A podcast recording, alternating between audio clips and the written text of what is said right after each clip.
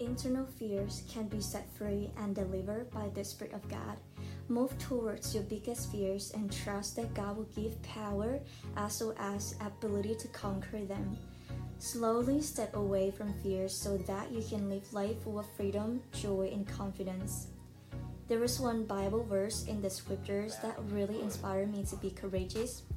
Isaiah 41:10 is written, do not be afraid. I am with you. I am your God. Let nothing terrify you.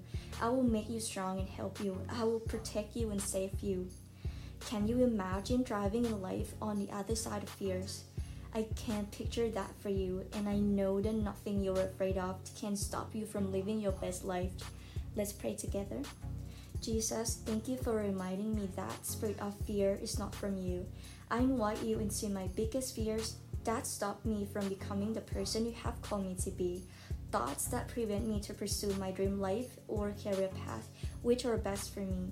I declare in the name of Jesus, from this day forward, I shall bow to no fears, and I will walk in a living power of courageous all the day of my life.